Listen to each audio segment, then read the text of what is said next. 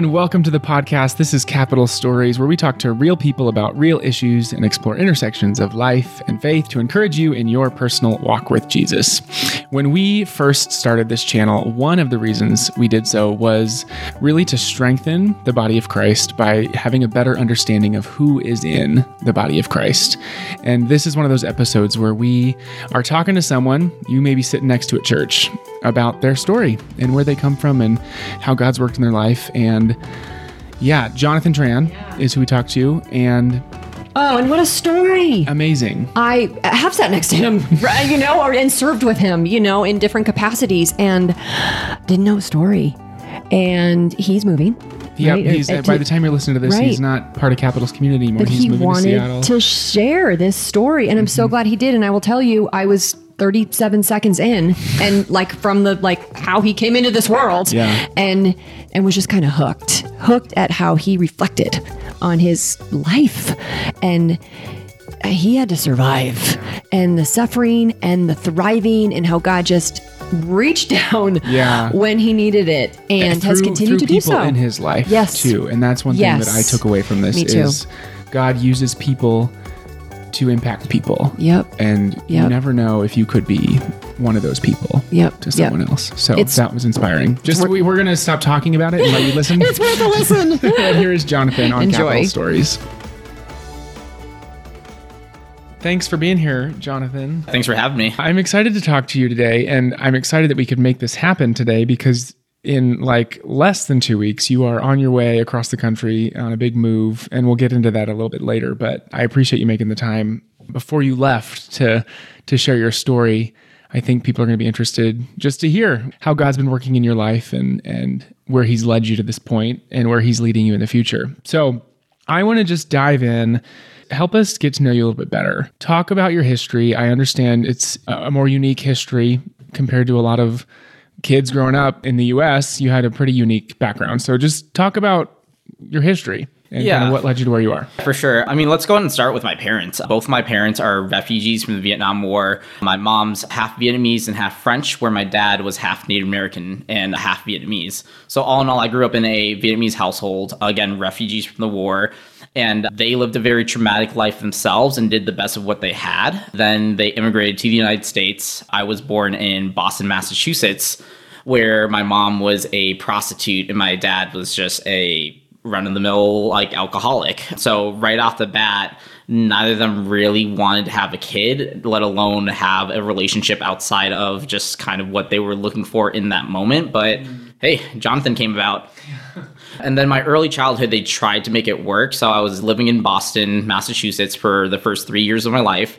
And then my mom met another guy, and then through him, I have two half brothers. And then we all relocated to St. Paul, Minnesota, where I grew up the majority of my life. Your mom, stepdad, and two brothers. yep. You. And obviously, my mom, like I said, wasn't planning on having me. And most of my childhood, she made that very clear that I just wasn't someone or something she would say frequently that she wanted in her life.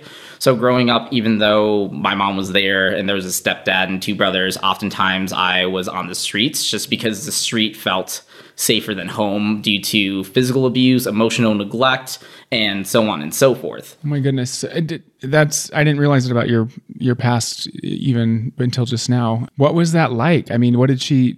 What did she say things to you about? Yeah, I mean, about- it was challenging just because it's like I'm a very small child at this point, and it's like I went to school, so I would hear stories about how other students or kids my age had a relationship with their parents and both parents, and uh, specifically a very stable household because, like, like I mentioned, my mom was a refugee, so she didn't really have an education, worked odd jobs, obviously the prostitution, and whatever she can do to make money. So growing up, we lived in severe poverty as well as like constantly moving because we couldn't make rent and there was a series of homelessness throughout my childhood and obviously up to this point you can get this image that i didn't have the closest relationship with my mom and it got to the point where when i was around 12 or 13 years old she kicked me out so i was kind of on my own as a teenager wow what do you mean by that? So let's back up a second. So again, my mom uh, took me and we lived together in St. Paul, Minnesota. My dad was paying child support up to this point until my er, like late childhood, early adolescence, where he was in a severe car accident and then was legally claimed as like disabled due to a severe memory loss.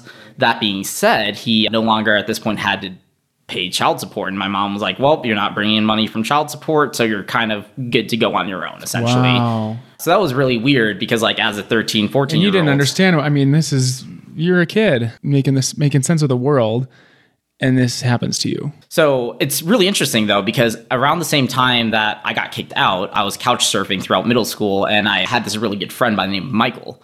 And Michael grew up in a Christian family, mom and dad in the same household, like looking from an outsider looking in, very healthy family structure. And he actually invited me to youth group as a middle schooler. And that's when I was like, Christianity because like I knew what church was and I've heard the name Jesus all the time, but I never really was exposed or given an opportunity to really sit through a church gathering until middle school where Michael introduced me to youth group. I want to get back to this, but I'm stuck in my brain about something you said earlier about just I'm picturing a 12 year old couch surfing, and we've talked on this channel before to to folks who are close to like the, the foster care system and and just resources here in Utah at least for for kids on their own without parental support. And I'm wondering, were you in and out of this system? Like, what was that like for you? I mean, trying to just picture what it's like for a 12 year old to couch surf and what Yeah. that looks like logistically. So it was this weird where half of it was couch surfing and me doing it on my own, and then there was like the foster Just like system friends from and school, or- CPS and all that stuff. Okay. So like for a time period, we did like my brothers and I would get pulled out of my mom's house for a season, put in CPS, and go to foster homes, and then my mom would like go to court, and then would get the all clear to have us back in the household only for a couple months and then we repeat the cycle all over again.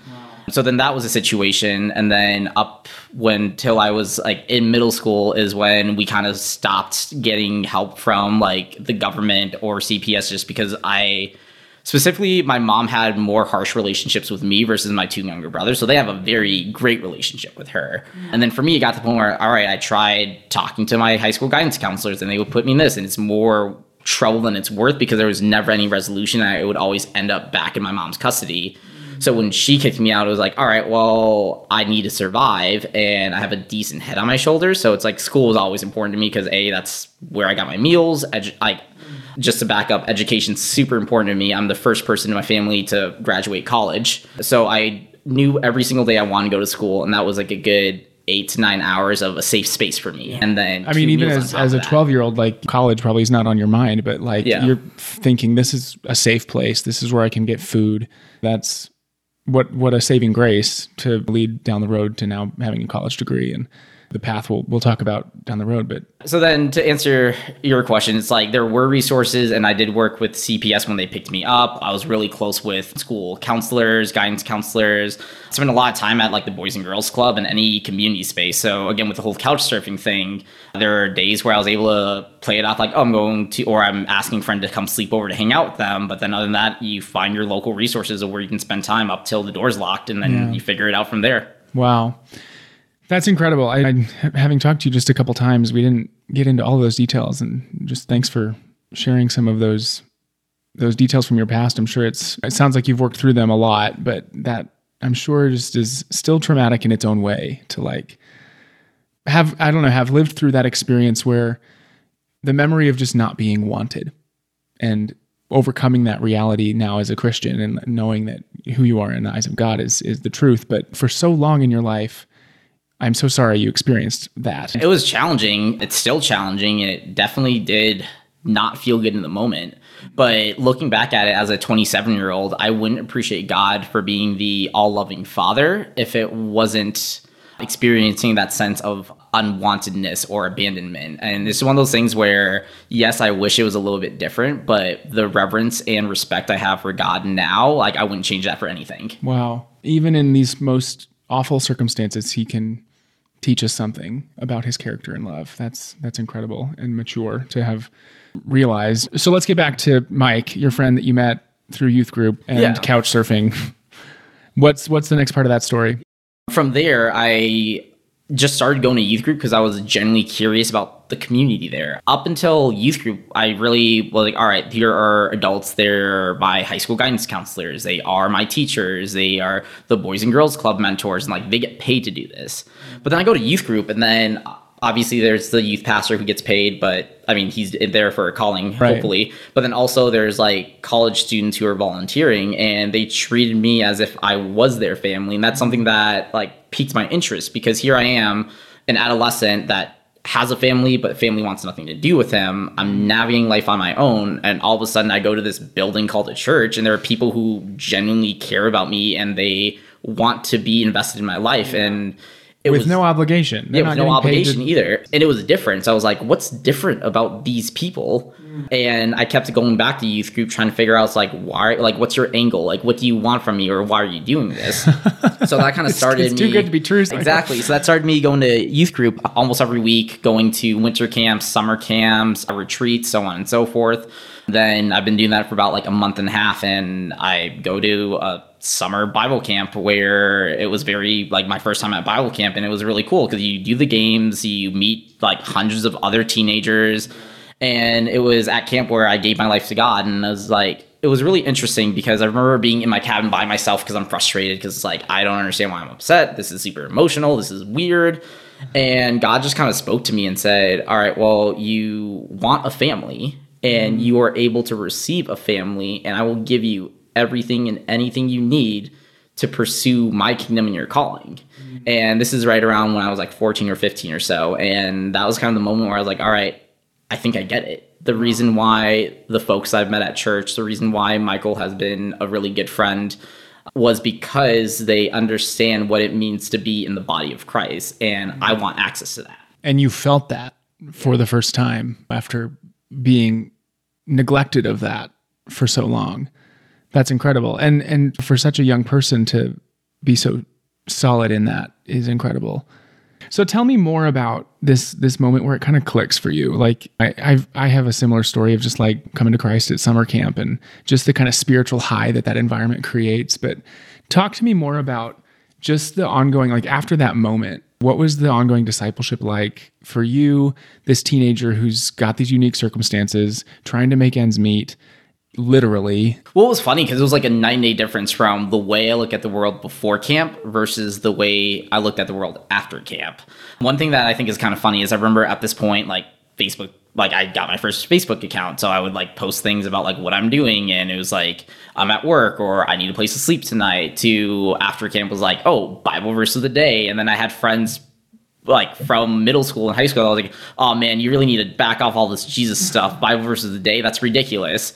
So in regards to discipleship and kind of like like you mentioned, like when you go to camp, it's there's that like spiritual high, if you would. Yeah. For me, it's like I finally gave my life to Christ, and I've always been someone that when I decide to do something, I do it. and I'm all in. So for me, it was like, all right, I gave my life to Christ. I want to be a Christian, and I want to pursue the kingdom of God. So that means I need to shift the way that I live. I had a college professor that said something along lines of in order to get someone to believe, they need to feel like they belong. And when mm. they belong, they then believe. When they start believing, then they start behaving. Mm. So for me, I always sensed that I always longed for that sense of belonging. And when I finally felt like I belonged to this community, which is the church, then I started believing who God is in my mm. life and the fact that Jesus died on the cross for me to live a full and a free life. And once that clicked, then my behavior started to shift and change to where I wanted to have coffee with my youth leaders on a regular basis and pursue more conversations with my youth pastor and really dive into the word and learn more about the Bible. So it was really that like the flip switched yeah. to where I'm not alone to I now have a community and in this community I want to find my part. Yeah. And contribute your part. Yeah. That's that's incredible. There's lots of points along the way between then and and now. I maybe let's get some highlight reel of like walk us through some significant moments of after that point to I mean college was definitely a huge milestone marker in my entire life because again I mentioned I'm the first person to finish college in my biological family. But the cool radical thing is I couldn't afford college. It was like not even a thought. Like, yes, education was important as a kid because I wanted to like break the status quo. And I thought I was going to do the whole like go to community college, take out a lot of debt and wait. But I had a really good friend who went to Azusa Pacific University. He was a couple years older than me, so I kind of looked up to him like a big brother. His name was Andrew. One day, Andrew was like, So you're a junior, almost approaching your senior year. What are you thinking about college? I was like, Well, I need to work. I need to graduate high school first, and I'll figure that out. And then I just again said, I'm probably just going to go to a local community college and figure that out afterwards. And he was like, Well, you should just apply to Azusa Pacific and see how that goes. And I was like, there's no way I'm going to go to a university fresh out of high school. And I played it off like, oh man, that's $40 for an application fee. So then he sat me down with his computer. We went through the application, then he paid for the fee. Wow. And then, like, surprisingly, I got into Azusa Pacific and looked at the price tag and I'm like, nope, not happening. Wait, how are we going to make this work? then a couple months goes by. It's finally fall of senior year, and then Andrew's back in California because at this time he's a student, and he gives me a phone call like, "Hey, uh, did you get your acceptance letter or what's going on?" I'm like, yeah, I accepted, but there's no way I can like afford it. And then his response was, "Well, don't make any decisions until you come visit the campus." And then I was like, "I can't afford a flight out there." So he called his parents, and his parents paid for my flight to Wow. come to Azusa, California for an all access, which is like a preview weekend. I get to California and I'm all like, this is awesome. In and out, the sun, this campus is gorgeous. And Azusa Pacific is a liberal arts Bible college that's pretty well recognized in like the Wesleyan branch of faith. Just because John Wesley is a very like prominent like theologian figure there, and like in Southern California, Azusa Pacific has a reputation, so it's like a pretty good ministry slash Bible school is what I'm trying to get to. At this point, were you wanting to pursue ministry? I think so. I would say yes. So again, I gave my life to Christ when I was an adolescent, so 14, 15 at that camp. And then from there, I volunteered in kids ministry. I was a student leader in youth ministry, went on every mission trip I potentially could. And I always knew that ministry was calling. And at that time, I thought I was going to work for a church for the rest of my life. But a lot has happened since then. And I do believe that ministry is my calling, which is why I'm super excited for this transition to Seattle. which we'll get to in a second. But that's I just I think about God just working in all these these ways that are so unexpected. Like you're a homeless kid from Minneapolis and going to college in California does not seem like the next step for you. And you even said this like that's of course I can't even afford the application fee. How is this even going to be the case. But then through this friend and through his parents who who support you, these barriers are getting knocked down and poof, you're at this university your freshman year. Yeah, well, this is the wild thing. So that was again a preview weekend. That preview weekend, I just really feel the stir of the Lord again, and God just says, "Hey, this is your next step. You will come to this university." And I just remember just falling on my knees and weeping because, like, all right, God, you're saying that I'm called to go to college, but how is that possible? And again, like, education has always been a goal of mine. But as like a 17, 18 year old, like paying my own bills, like doing school full time and then working full time at the local Starbucks, it's like I don't see it happening because I can barely, again, survive and stand on my own two feet. And then essentially the next day, again, it was a preview weekend, so it was like three to four days. I met with my admissions counselor who's assigned to me. So her and I have been in dialogue for several months now because she's trying to get me to commit to APU.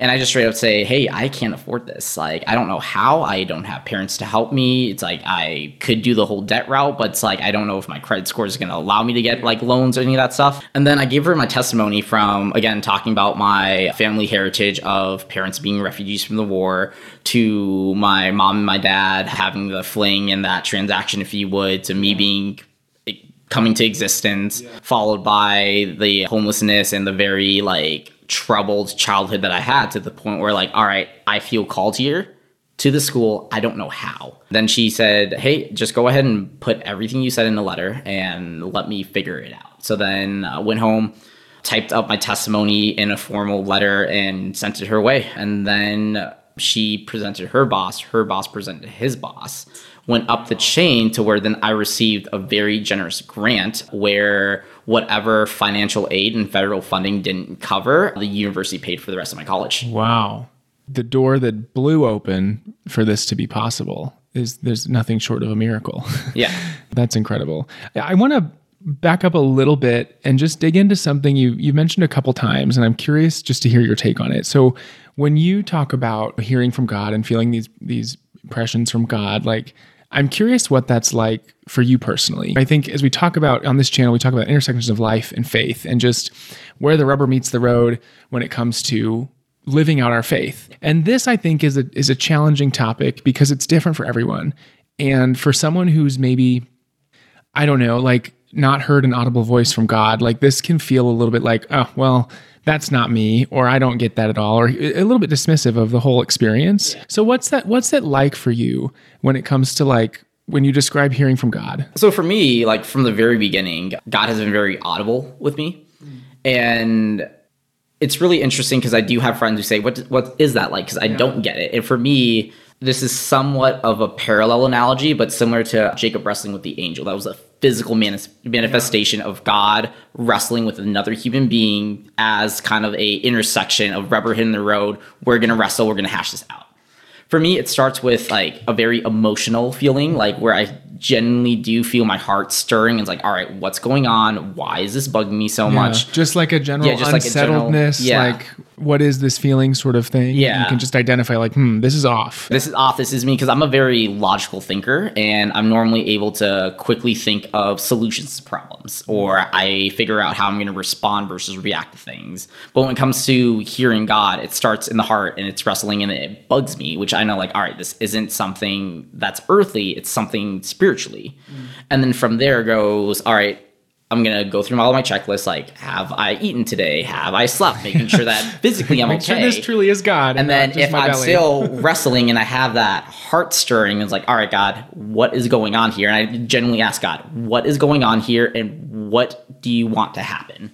And that's kind of where then God says, This is what I want you to do. And I most of the time say, No, thank you. and that's when, like, again, that wrestling, but it's more internal and just kind of dialogue that goes back and forth. So, like, back to the whole deciding to submit and say, All right, God, I feel called to Azusa Pacific. I can't afford it you're going to make this happen and I understand. So show me the way. So it's more so like God prompting something. And then if I resist, then that's where that wrestling and that stirring and that dialogue comes to place to the point where like I can make a thousand excuses not to do something. But it's that moment where it's like, all right, God, let this happen. Yeah. If this is to be, I, it's got to be complete trust because it's impossible without the trust. Yeah. And you talk about this wrestling. Has there ever been a time where it's been hard for you to trust or like you mentioned like that's the first reaction is often like okay no way but then you kind of give into it but i don't know have there been moments where you're like i don't know is this I think so. And that's kind of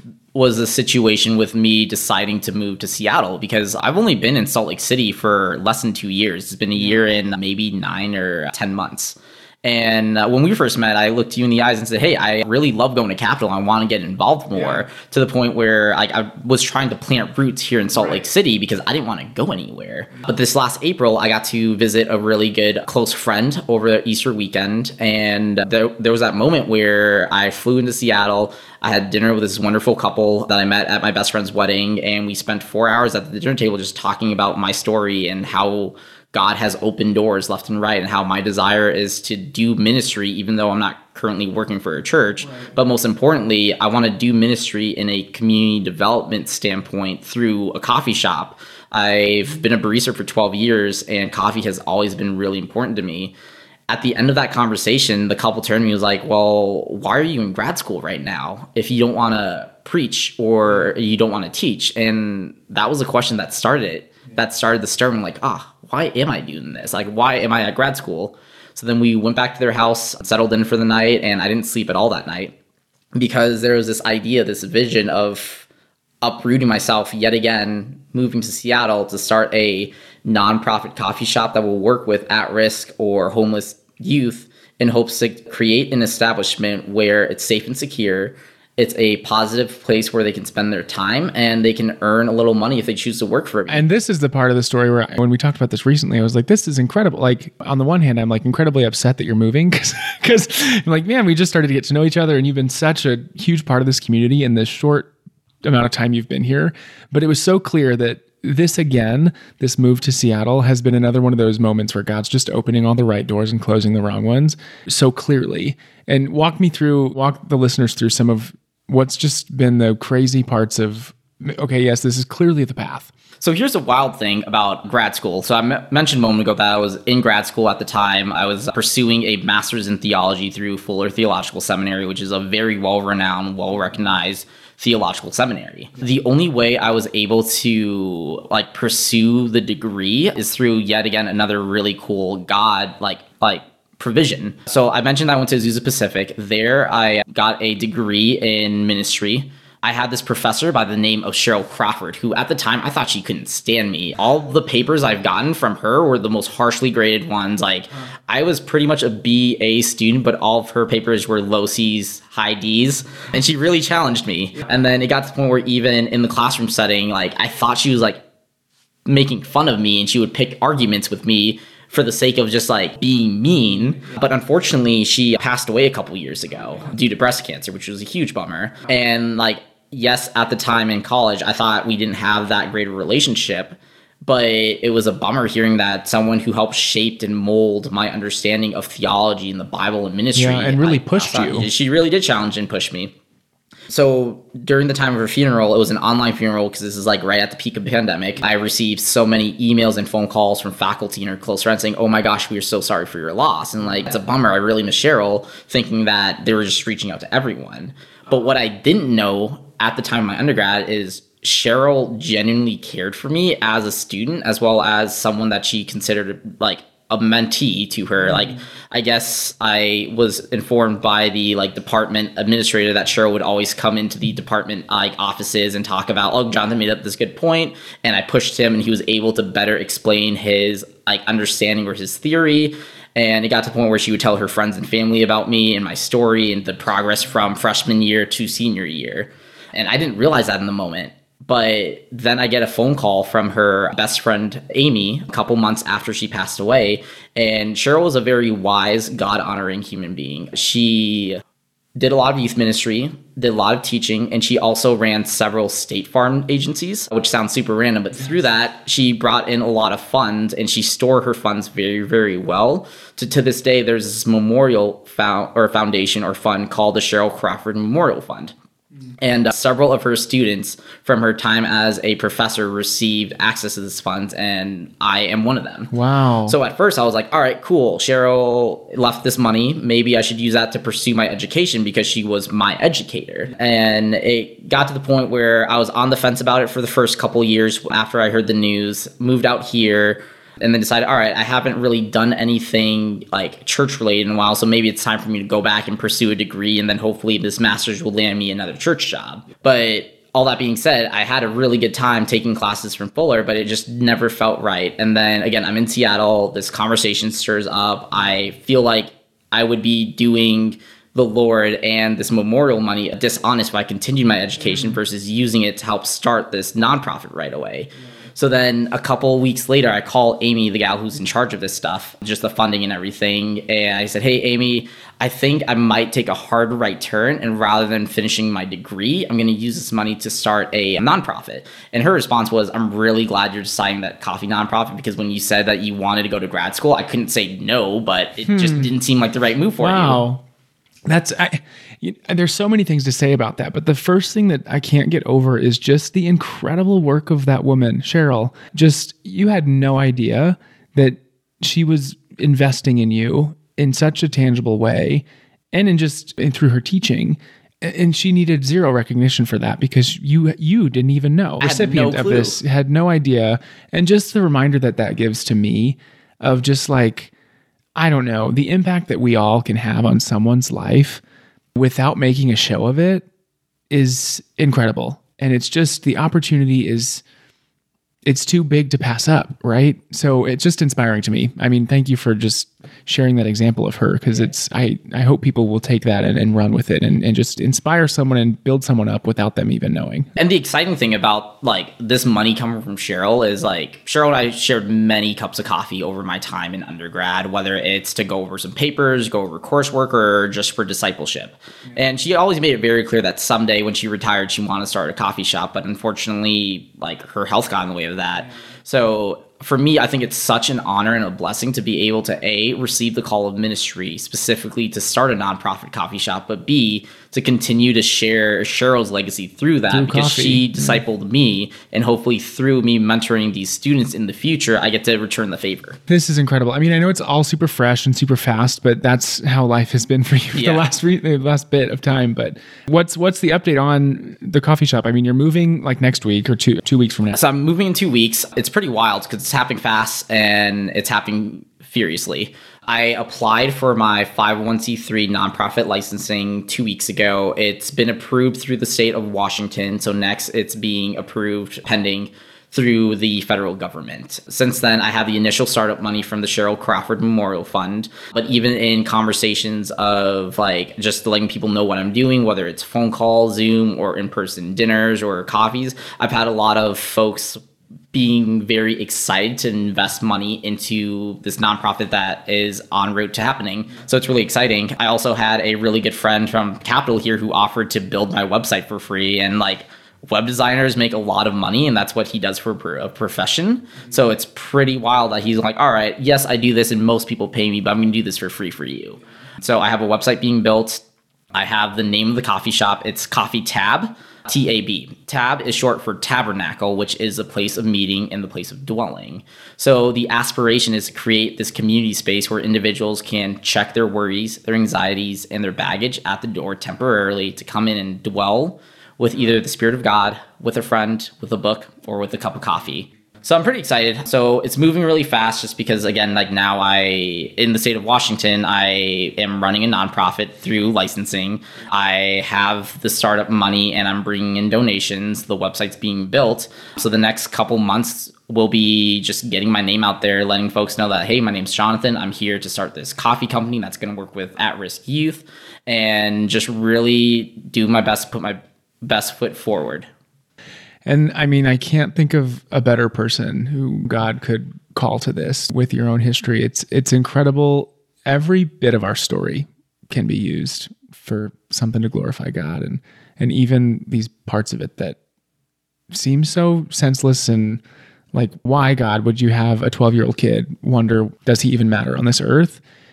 But now a decade later, here's here's your why in, in a sense and that's that's encouraging to me. It's encouraging and it's exciting. Like i said earlier in our conversation is i wouldn't change my childhood for anything because a then i wouldn't have the reverence and the respect for god. But also i've was that homeless kid wandering the streets who was at risk and didn't know where his next meal was coming from or a safe space to spend their time.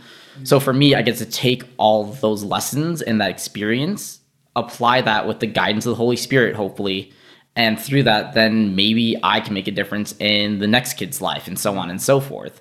And even with cheryl it's like really cool that she left that money for someone to do something with. And it's really cool that god lined it up to where this coffee shop's going to happen. But it's not just a coffee shop. But again in hopes it's the place of dwelling where his spirit's there and people get to go there relax feel safe recharge and be in- inspired to go out and do what they're supposed to be doing and have an encounter with God. What might you share with with people as as you're kind of reflecting on the wild ride that God's had you on so far in your life? Maybe it's someone who's I don't know, facing their own decisions of like what is next for me, God, or like why did you have this happen in my life and what's the point of all of that? I don't know, what would you share with them in general?